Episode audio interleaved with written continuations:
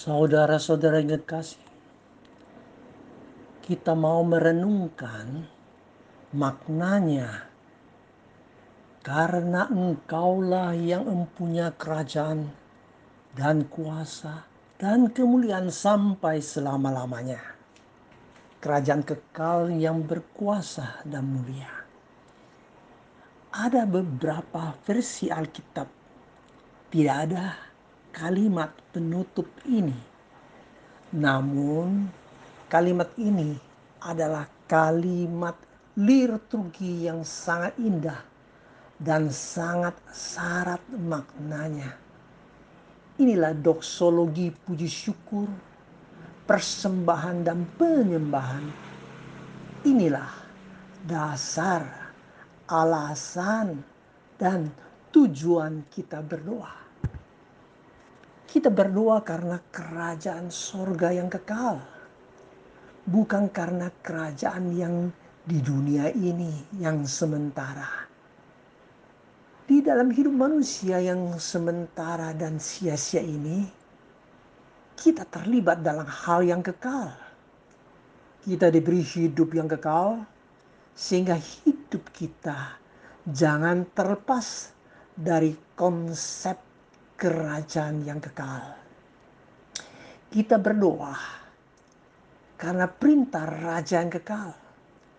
Sekalipun amanat agung dari Tuhan tidak cantumkan tentang berdoa. Tapi sudah pasti kita harus berdoa untuk diperlengkapi. Sehingga kita sanggup melaksanakan perintah Tuhan. Kita harus menjadi laskar kerajaan sorga. Setia ikuti panji Kristus. Kita berjuang untuk hadirnya kerajaan Allah di dunia ini.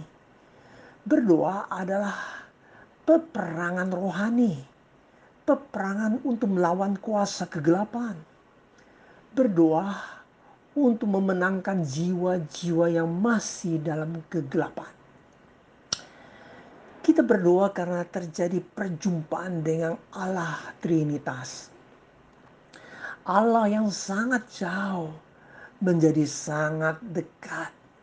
Tetapi tetap harus sungguh-sungguh dihormati dan dimuliakan. Allah Bapa juga Raja yang Maha Kuasa dan Maha Mulia. Tuhan Yesus adalah firman menjadi manusia. Sehingga semua orang yang percaya bisa menaati firman Tuhan Roh Kuduslah yang menolong kita berdoa dan melaksanakan panggilan Tuhan yang mulia. Di hadapan Tuhan, manusia nggak ada apa-apanya. Di luar Tuhan, kita tidak dapat berbuat apa-apa. Semuanya dari Tuhan, oleh Tuhan, dan kepada Tuhan ada nyanyian pujian Raja Daud yang tercatat di satu Tawarij pasal 29 ayat 10 dan ayat 11 yang mirip sekali dengan kalimat terakhir dari doa Bapa kami.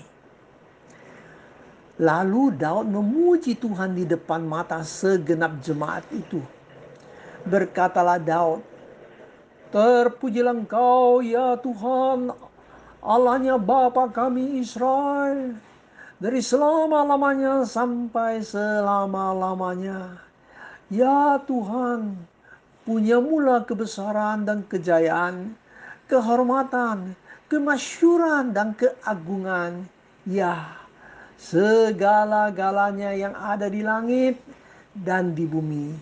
Ya Tuhan, punya mula kerajaan dan engkau yang tertinggi itu melebihi segala-galanya sebagai kepala.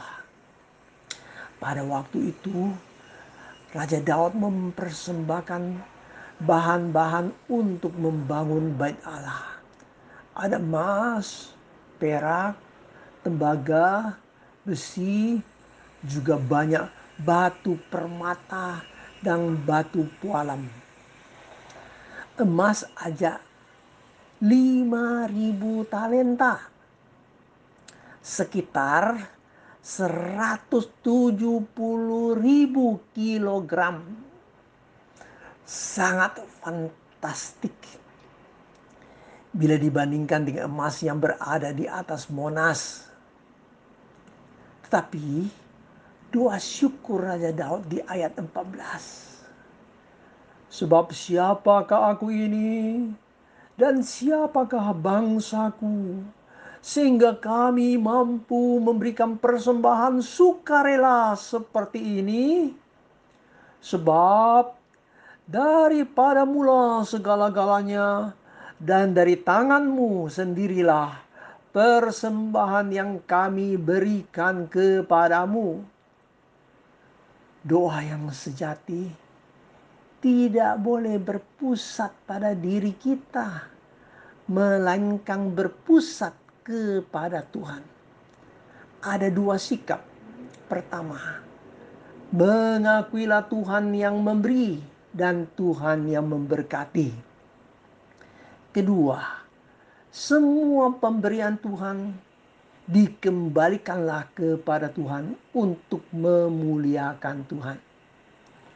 Contoh ibunya Samuel, ibu Hana meminta anak setelah dapat anak dengan senang hati mempersembahkan anaknya menjadi hamba Tuhan. Memang Ibu Hana berdoa dengan bernazar dan ia tidak mengingkar nazarnya. Paling penting kita harus menghayati Tuhanlah sumber berkat dan Tuhanlah tujuan berkat. Amin.